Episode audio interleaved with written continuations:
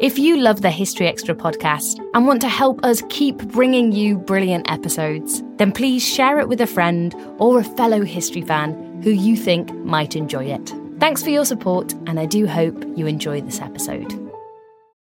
This episode is brought to you by Indeed.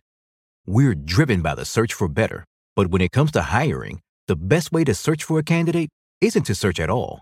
Don't search, match with Indeed. Use Indeed for scheduling, screening, and messaging so you can connect with candidates faster. And listeners of this show will get a $75 sponsored job credit to get your jobs more visibility at Indeed.com slash History Extra. Just go to Indeed.com slash History Extra right now and support our show by saying you heard about Indeed on this podcast. Terms and conditions apply. Need to hire? You need Indeed. Another day is here, and you're ready for it. What to wear? Check. Breakfast, lunch, and dinner? Check.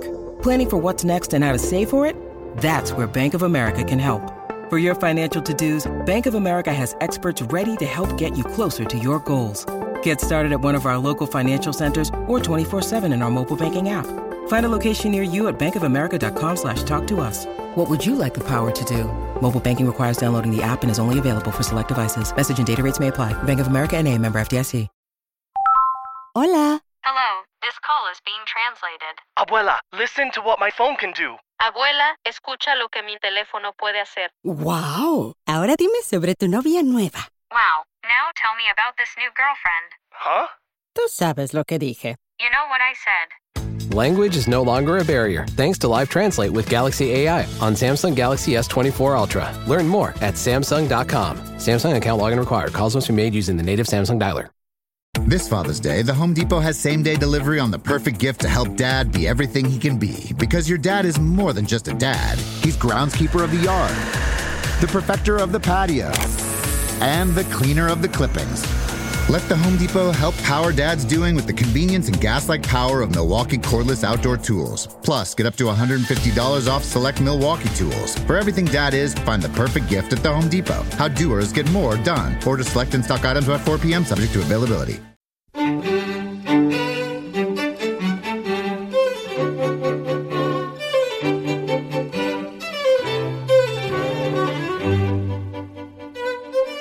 Hello, and welcome to the BBC History Magazine podcast. This is the first of our two podcasts for the month of May, and I'm Dave Musgrove, by the way, the editor of the magazine. And I'm Sue Wingrove, the deputy editor.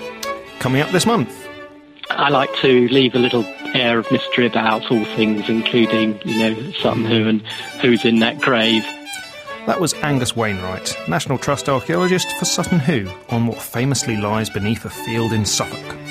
Engels was the one who really explored the inhumanity of capitalism in, in a very physical sense. He was the one on the factory floor.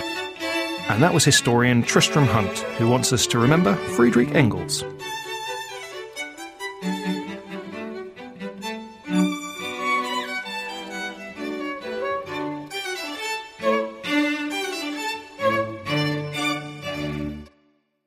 More on those matters soon. But first, let me remind you that this podcast is produced by the team behind BBC History Magazine, which this month is an Anglo Saxon special. We've got Alex Burghart reviewing the story of Sutton Hoo, and Michael Wood telling us which year saw the making of England. Indeed, Michael's contribution is an edited version of the introduction that he's written to a new book which BBC History Magazine has just published with Constable and Robinson. It's called The Great Turning Points in British History. This is a collection of the Turning Points series that ran in the magazine, where we asked 20 historians to nominate their key years in history. BBC Radio 4's Today programme picked up on the idea and invited three of the historians onto the programme to make their case. If you missed it, here's the debate presented by Evan Davis.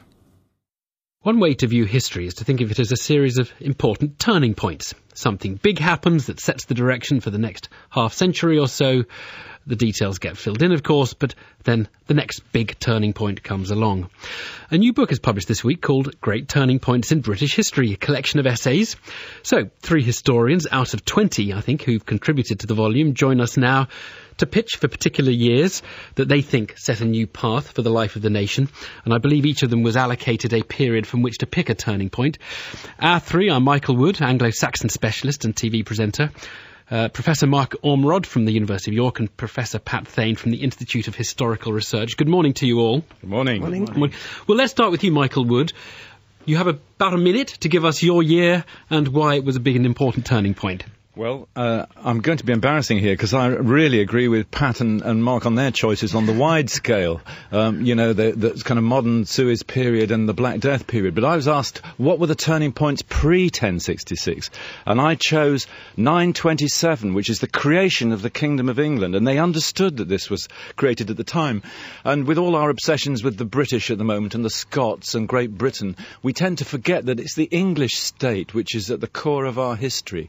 So the creation of the State of England in 927 by Alfred the Great's grandson uh, gives us not only the structures, the, the organisation of the country, the shires and the hundreds and the local courts and things, but national law, national coinage, and, and a sense of England and being uh, English, whatever your race, um, whatever your language. So I think that creation of an allegiance, or let me put it this way, the beginning of a creation of an allegiance, because of course it was very rocky for 100 or 200 years, is of crucial moment. This completed England, said a poet in 927. 927, perhaps even as important as 1066 in some regards, and obviously the creation of England was important to Scotland, Wales, and Northern Ireland as well. Professor Mark Ormrod, what about your year? Well, my year is 1348, the first arrival of the Black Death uh, into Britain. This was a cataclysm of unimaginable proportions. Within a generation of 1348, the plague had reduced the population of this country by anything up to a half. This is the biggest human tragedy ever suffered in these islands. But out of this disaster came enormous change and enormous uh, hope and development.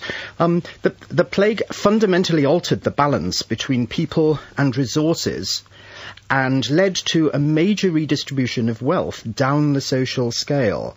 This prompted a huge shift towards pastoral farming that made wool one of the greatest economic commodities of the country, and of course in turn turned Britain into a nation of cloth makers. And it shifted the population away from the countryside towards towns, sponsoring manufactures and trade, and serving the new prosperity of the lower orders. All in all then, the plague turned a peasant economy into a proto-capitalist one, and paved the way, I think, for the agrarian and industrial revolutions of the 18th and 19th centuries. And this is because there was a shortage of labour. So the terms of trade, the, the, the, the amount that the peasants could get for their labour had to go up effectively relative to the people who were employing them. The value of labour increased hugely uh, across the 14th and 15th centuries. In the 15th century, um, uh, the, the, the, real value of, of, of, of wage labour was as high as it was in the early 20th century, and it's very noticeable also uh, how this new accommodation gave new independence and social status to women who were very, very much needed and valued within this workforce. Um, the, the, the 14th and 15th centuries are sometimes called the golden age of women. A very good candidate year, 1348 to go with 927. Well, Pat Thane, I think you were asked to pick one far more recently. What's the one you've picked? 1956. and I can't beat the Black Death, but the big event in 1956, of course, was Suez, the ignominious withdrawal, which really symbolised that Britain was no longer a first-rank power, and we couldn't ignore it. It's also the time that colonialism is spectacularly collapsing. There are insurgencies, as they were known, in Malaya, Cyprus, Mau Mau in Kenya, all of which led on to independence quite quickly. It's the year Ghana became independent. At home, things were turning in a more favourable direction. It was the year after Harold Macmillan made his famous statement, most of our people have never had it so good. And he was right. There was full employment and living standards were rising as never before. So, um, but, it, sorry. so it was the year really Britain stopped being a, an, an, empire and started being a nation, yeah. and that was a very significant turning point. But I'm just wondering whether 1956 was a turning point, or whether it was a year in which this had already turned, and this was actually just the year in which it became, if you like, symbolised or became yeah. obvious. I think that's certainly true. Um, I mean, the, the, Britain's relative weakness, a great power, been evident since the end of the war, and Suez just makes it very obvious to everybody. Colonialism had been crumbling since the end of the war, and of course India had independence in 1947, which was a big change. And similarly, living standards had been rising, owing a lot to the work of Attlee's post-war government. Well, it's uh, we've got three years there: 927, 1348, 1956. Michael Wood, did you um did you enjoy having to pick a year, or do you, historians find it all a bit facile? It just was- very briefly. No, no, it was absolutely great. I mean, I think you've hit on uh, an important thing here, which is some years uh, that have been chosen crystal are, are a, uh, a dem- demonstrate the crystallization of change, and some, like 1066, are actually Need to leave dramatic, dramatic breaks. Michael Wood, Michael Ormrod, Pat Thane, thank you. The Great Turning Points in British History, published by Constable and Robinson, is available from the BBC History bookstore for £6.29. And thanks to the Today programme for that. Thanks indeed to all of you who got back to me last month to tell me where you're listening from. It seems there's a lot of you downloading this from the US, Canada, Australia, and New Zealand. So thanks to everyone. BBC History Magazine is produced by BBC Magazines in the UK. It comes out monthly and you can get it delivered to you anywhere in the world. We'll give details of how to subscribe later on in the podcast. Now, as Dave said earlier, this month we have an Anglo Saxon theme to commemorate the 70th anniversary of the excavation of the amazing Anglo Saxon boat burial at Sutton Hoo. Dave spoke to Angus Wainwright, the National Trust archaeologist for the site, to find out what we know about this 7th century survival. Okay, so Angus, if I if I were to go down to Sutton Hoo tomorrow, what would I see there? Well, of course, the most important thing to, to look at down there is the site itself, which is um, a group of mounds uh, overlooking the estuary of the River Deben, which is uh, just by Woodbridge uh, in Suffolk. Um, but what the National Trust has provided for our, uh, for its visitors is um, a big exhibition which explains uh, the significance of Sutton Hoo and the Anglo-Saxons of the 7th century. Now, there's there's a number of mounds at Sutton Hoo, aren't they? Are, are they all thought to date to the seventh century? Often you find that uh, Anglo-Saxon cemeteries surround or use pre-existing cemeteries. So the Anglo-Saxons looked in, at the landscape and spotted mounds, maybe Bronze Age or Neolithic mounds, and used them to bury their own dead in and then establish their own uh, uh, mounds around them. And for a long time that was thought to be the case at Sutton Hoo, but the excavations from the 1980s really showed that that was probably not the case. What we think actually happened was that there is actually another cemetery at Sutton Hoo, and that's one that was found during our developments there, which is a short distance away. And that one, in fact, does have a Bronze Age barrow in it. So we think what happened was that that, that was where the original Anglo-Saxon cemetery was founded, and then the the kings of, of East Anglia sort of moved out of that one and formed their own sort of royal burial ground, which is the famous one with the ship burial in it. Now, so Sutton Hoo today is a name that uh, many people would associate with exciting archaeology and, and really rich finds. 70 years ago, um, maybe not so many people would have heard of it. So, Angus, can you take us back to what was happening in 1939 at Sutton Hoo and how the uh, how the the, the, the the most amazing archaeological discovery was was made? Um, but you have to really sort of go back to 1937. Um, 1937, there was a sort of tea party or fete at, um, in Woodbridge, and the owner of the estate, Mrs. Pretty, uh, chatted to a local historian there, and they talked about these mounds on her estate, which nobody had really sort of noted noted particularly before before this. Um, and she got the idea that maybe it would be a good idea to excavate some of them. So the next year, she employed a chap called Basil Brown, who was a bit of a rarity really at that time. He was a professional excavator, and at that kind of date, really most people were academics who were involved in archaeology or amateurs, but he was a professional digger, mostly working for Ipswich Museum. And Mrs. Pretty employed him to come and investigate the mounds, and he discovered that they weren't Bronze Age or prehistoric, they were indeed Anglo Saxon. Uh, which is fairly unusual, and in one of them was evidence of a ship burial. The, these were the iron uh, rivets which attached the timbers of the ship together. Um, this is ext- extremely rare.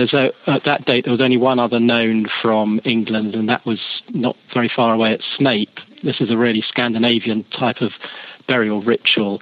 Um, but unfortunately, it was clear that all the graves, all the mounds had been robbed, so he didn't find very much in the way of, of the objects which had been buried along with the people in them, just tiny little fragments.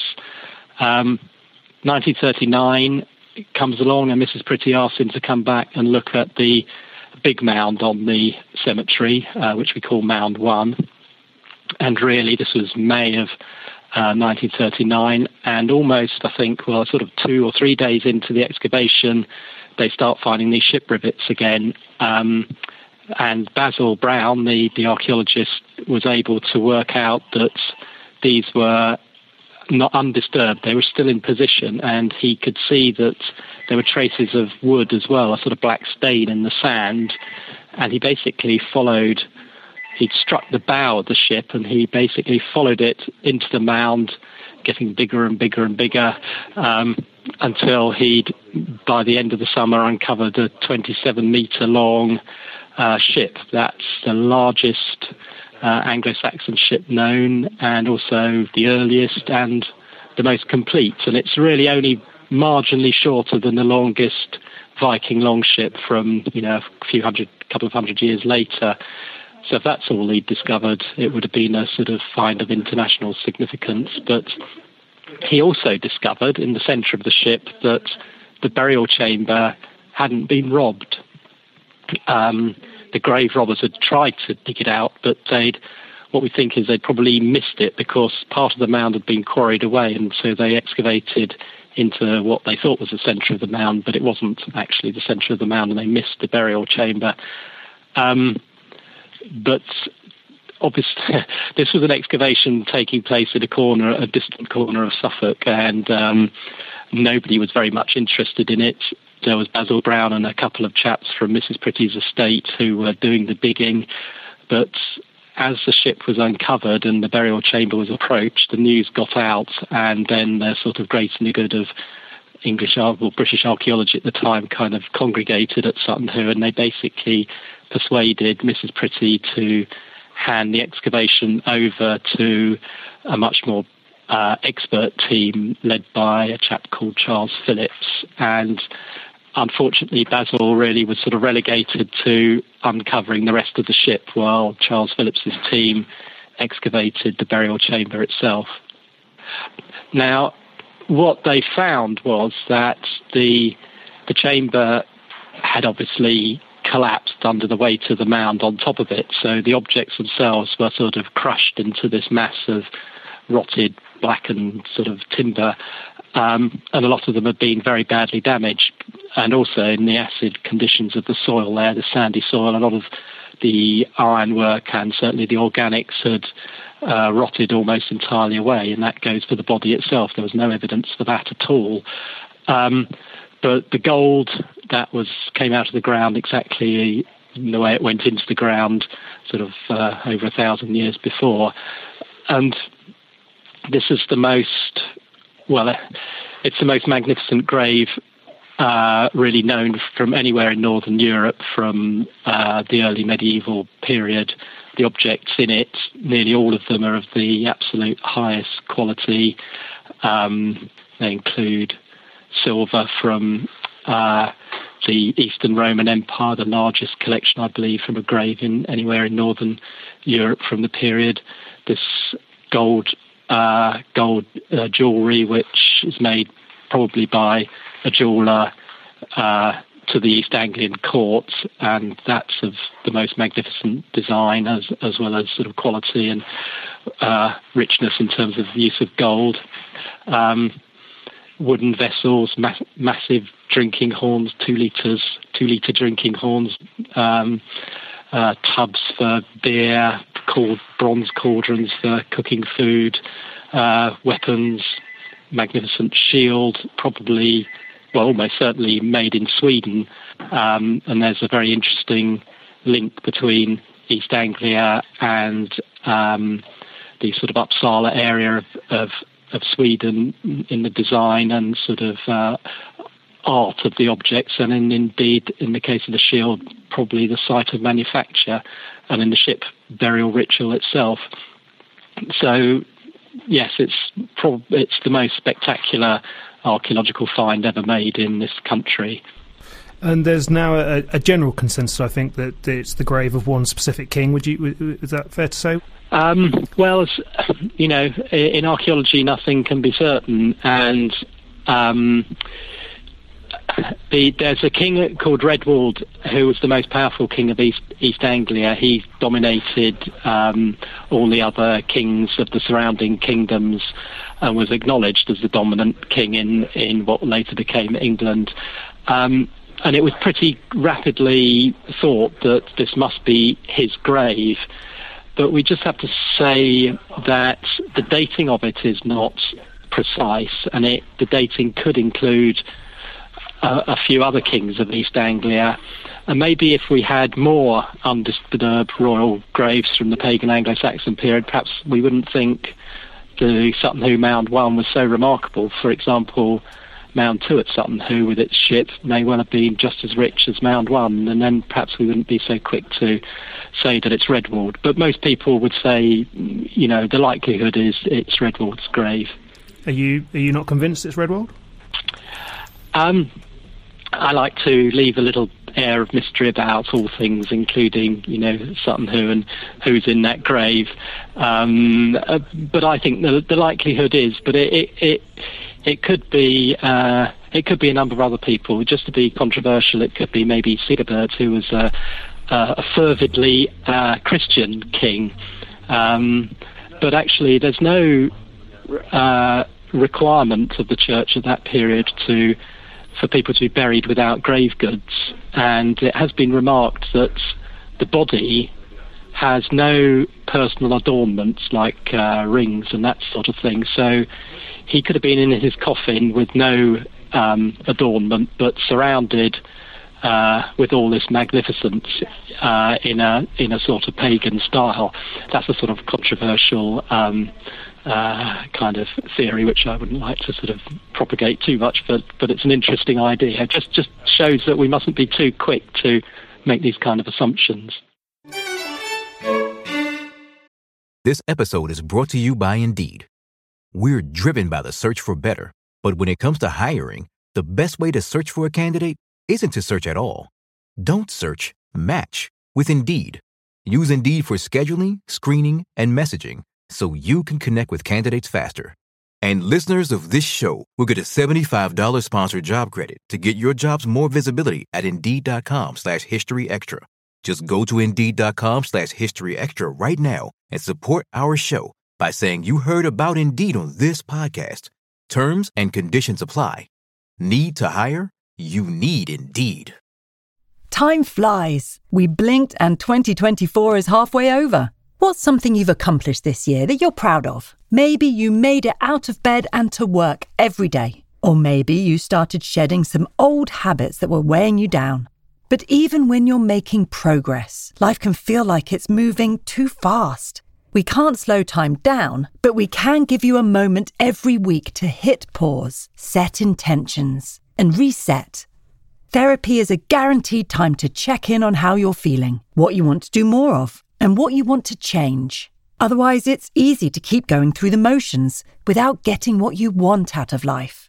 BetterHelp offers affordable online therapy on a schedule that works for you. Connect with a licensed therapist by text, phone, or video call. You can start the sign up process in minutes and switch therapists anytime. Take a moment with BetterHelp. Visit betterhelp.com slash historyextra today to get 10% off your first month. That's betterhelp, H-E-L-P dot com slash history extra.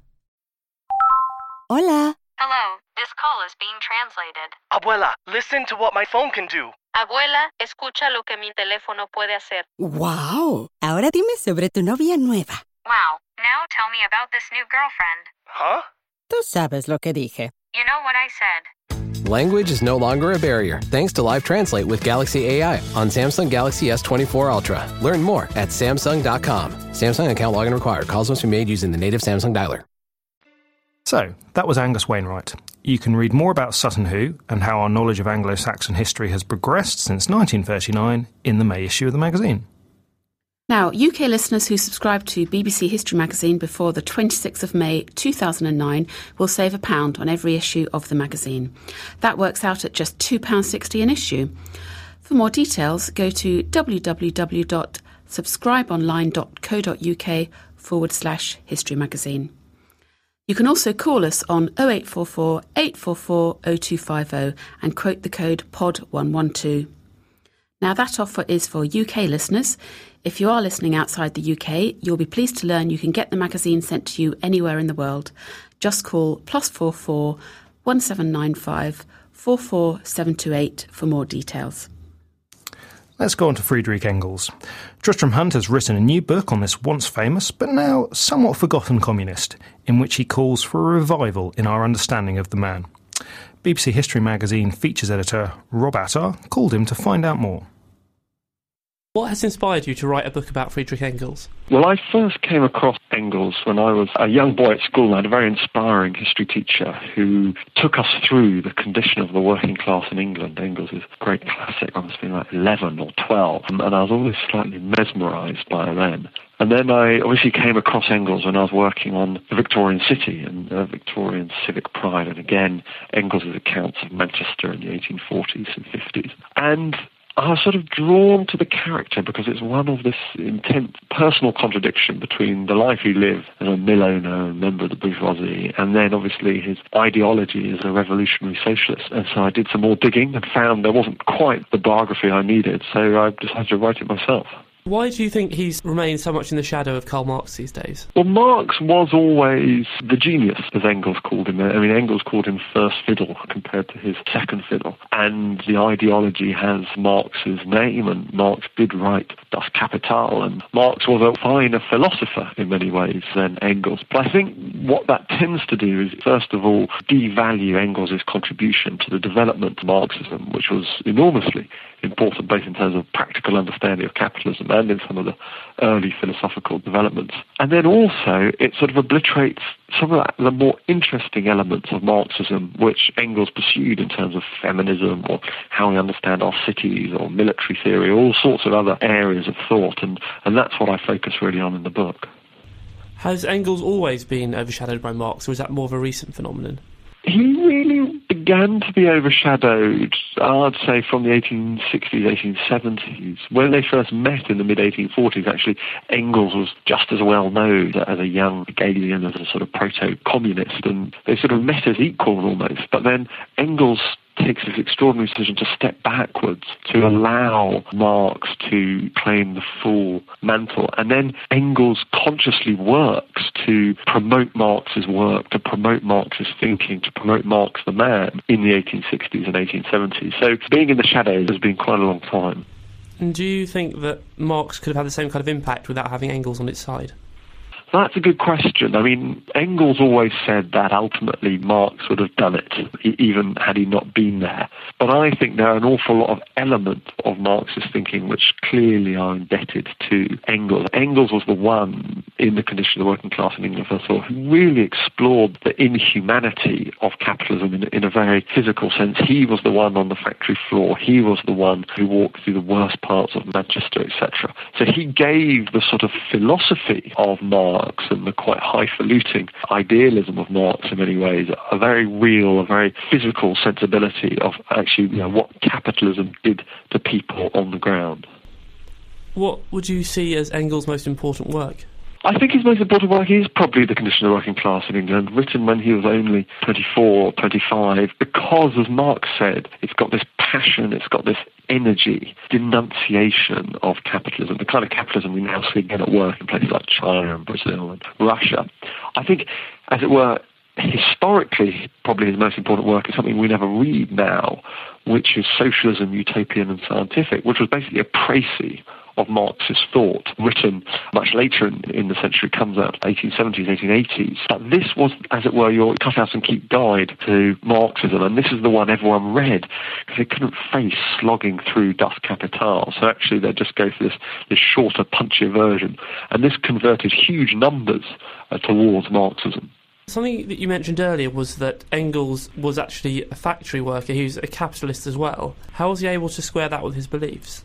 Well, this was always one of the great tensions between his philosophy and his personal life, his professional life. He was the heir to this manufacturing firm, Ermen and Engels, and then he worked for 20 years from 1850 to 1870 in Ermen and Engels in Manchester.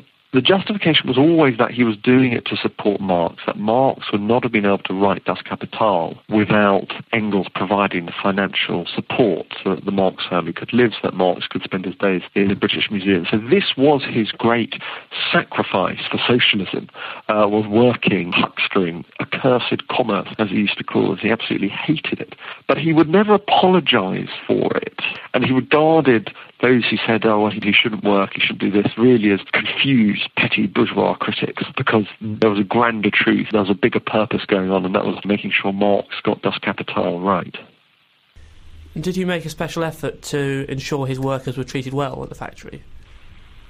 The workers were not treated badly. I mean, there's nothing in the letters we see about Engels saying, oh, we have to improve, you know, the condition of the workers in the factories, because there's this interesting tension between actually the workers need to be immiserated in order to realize their class consciousness in order to march towards revolution, and the, the humanity, the fact that this is the proletariat, and Engels should be about, in a sense, supporting the proletariat. But those we know, there were two mills, there was the Victoria Mill and the Bencliffe Mill, and evidence we have, particularly about the Bencliffe Mill, shows actually the workers there were, relative to other mill workers in Manchester, pretty well treated. Was Engels able to use his work in the factory to inform his beliefs as well? Oh, absolutely, in terms of seeing how capitalism works. We have these extraordinary letters from Marx to Engels saying, Can you talk me through the depreciation of cost of machinery? Can you talk me through your payroll? Can you talk me through the exchange rate? All the sort of mechanics of capitalism are then fed back toward Marx to help him understand how capitalism works on the ground for the writing of Das Kapital. Many communist regimes in the 20th century cited Engels as an influence, but how closely would you say they really followed his views in their policies? I don't think Engels would sign off on many of the communist regimes, the state socialist regimes of the 20th century. You definitely have this appeal to Engels, and many came towards Marxism through Engels' writing. But if you look at communist parties, they become these very introverted, very orthodox, sect like movements in Russia under Lenin, in Ethiopia and East Germany. And actually, Engels, particularly towards the end of his life, was a far more pluralist thinker, was a far more open thinker. And I don't think would have appreciated the kind of totalizing idea of what communism came. The dialectical materialism which Stalin propagated was really a very long way from the sort of thinking Engels was about. There are certainly elements of Engelsian rhetoric and all the rest of it, but I, I think the kind of state socialism we saw, and remember Engels was the one about the withering away of the state and this leap from the kingdom of necessity to the kingdom of freedom, as he called it. Well, there wasn't much freedom, I don't think, in many of the state socialist movements in the 20th century. So has his reputation perhaps been unfairly damaged by his association with those regimes? Oh, I think so. And I think we've seen this extraordinary thing in recent years of Marx is increasingly celebrated as the great critic of capitalism, particularly in, in our current day and age, the one who really got to grips with the globalized, all-consuming nature of capitalism, whereas Engels is sort of left holding the bag for the 20th century regimes, and we can blame nasty old Engels for all those totalitarian regimes we don't like, whereas Marx was just a great, insightful critic of capitalism. And I think that sort of landing Engels with the baggage of that is slightly unfair. So, does Engels himself have any answers to the current economic problems we're going through? This is the thing. I mean, I think Marx and Engels are better on the critique than they are on the answers. I certainly think Engels is incredibly perceptive about the kind of red in tooth and claw capitalism we see at work in places like the BRIC nations, the Chinas, the Indias, the Russias, and the human costs of that capitalism, which you see in places like Shenzhen or Bangalore or whatever. I mean, Engels speaks to that very profoundly. In terms of post capitalist settlement, I'm not a believer as it were. I don't think the solutions which Marx and Engels came up with were necessarily particularly credible. So I think it's a very insightful critique, but not necessarily a wholly convincing solution. Would he have seen some of the problems going on with today's global meltdown? Oh, absolutely. I mean, the instability of capitalism, sort of the ability of capitalism, as it were, to sort of eat itself, the destructive capacity of it, was very much in Engels' thinking. He was the one on the stock exchange floor in Manchester in the 1850s and 1860s who watched these great crashes, who reported on oversupply on the markets, followed by massive runs on shares, followed by cotton famines, all the rest of it. So the instability of capitalism, which is what we're witnessing at the moment, was something he was very, very familiar with. Finally, do you think it's time that Engels had a reappraisal then? Oh, absolutely. I mean, I think the great benefit now is we're 20 years on from the fall of the Berlin Wall, the kind of Leninist shadow which suffused the thinking of Marx and Engels in the 20th century is being lifted. So now we can return to their ideas in their context. And I think in terms of their critique of capitalism, in terms of their ideas about feminism, in terms of their ideas about of Darwinian thinking, all these very, very fruitful, very interesting ideas for the present. And then you also just have this extraordinary person personal story of a man in the Victorian milieu, the man in mid-Victorian Manchester living this double life as a revolutionary communist and a good member of the Manchester bourgeoisie. You can read Tristram Hunt's feature in the May issue of the magazine. His book, The Frock Coated Communist, is published by Penguin on the 1st of May. And that brings us to the end of this podcast from BBC History Magazine. For more on these topics, plus all our other features, do look out for the May issue. You might also want to check out our website. There you'll be able to subscribe to the magazine, buy recommended history books through our BBC History Bookstore, or download previous podcasts. The address is www.bbchistorymagazine.com. Thanks for listening. Uh, do look out for part two of this month's podcast, which will feature a Nazi murderer story and take a look inside a Tudor diary. Before we go, as ever, you can email me at davemusgrove at bbcmagazinesbristol.com, Twitter at me at www.twitter.com forward slash BBC History Mag, or even better, sign up to be a member of our readers panel to really tell me what you think about the podcast and magazine.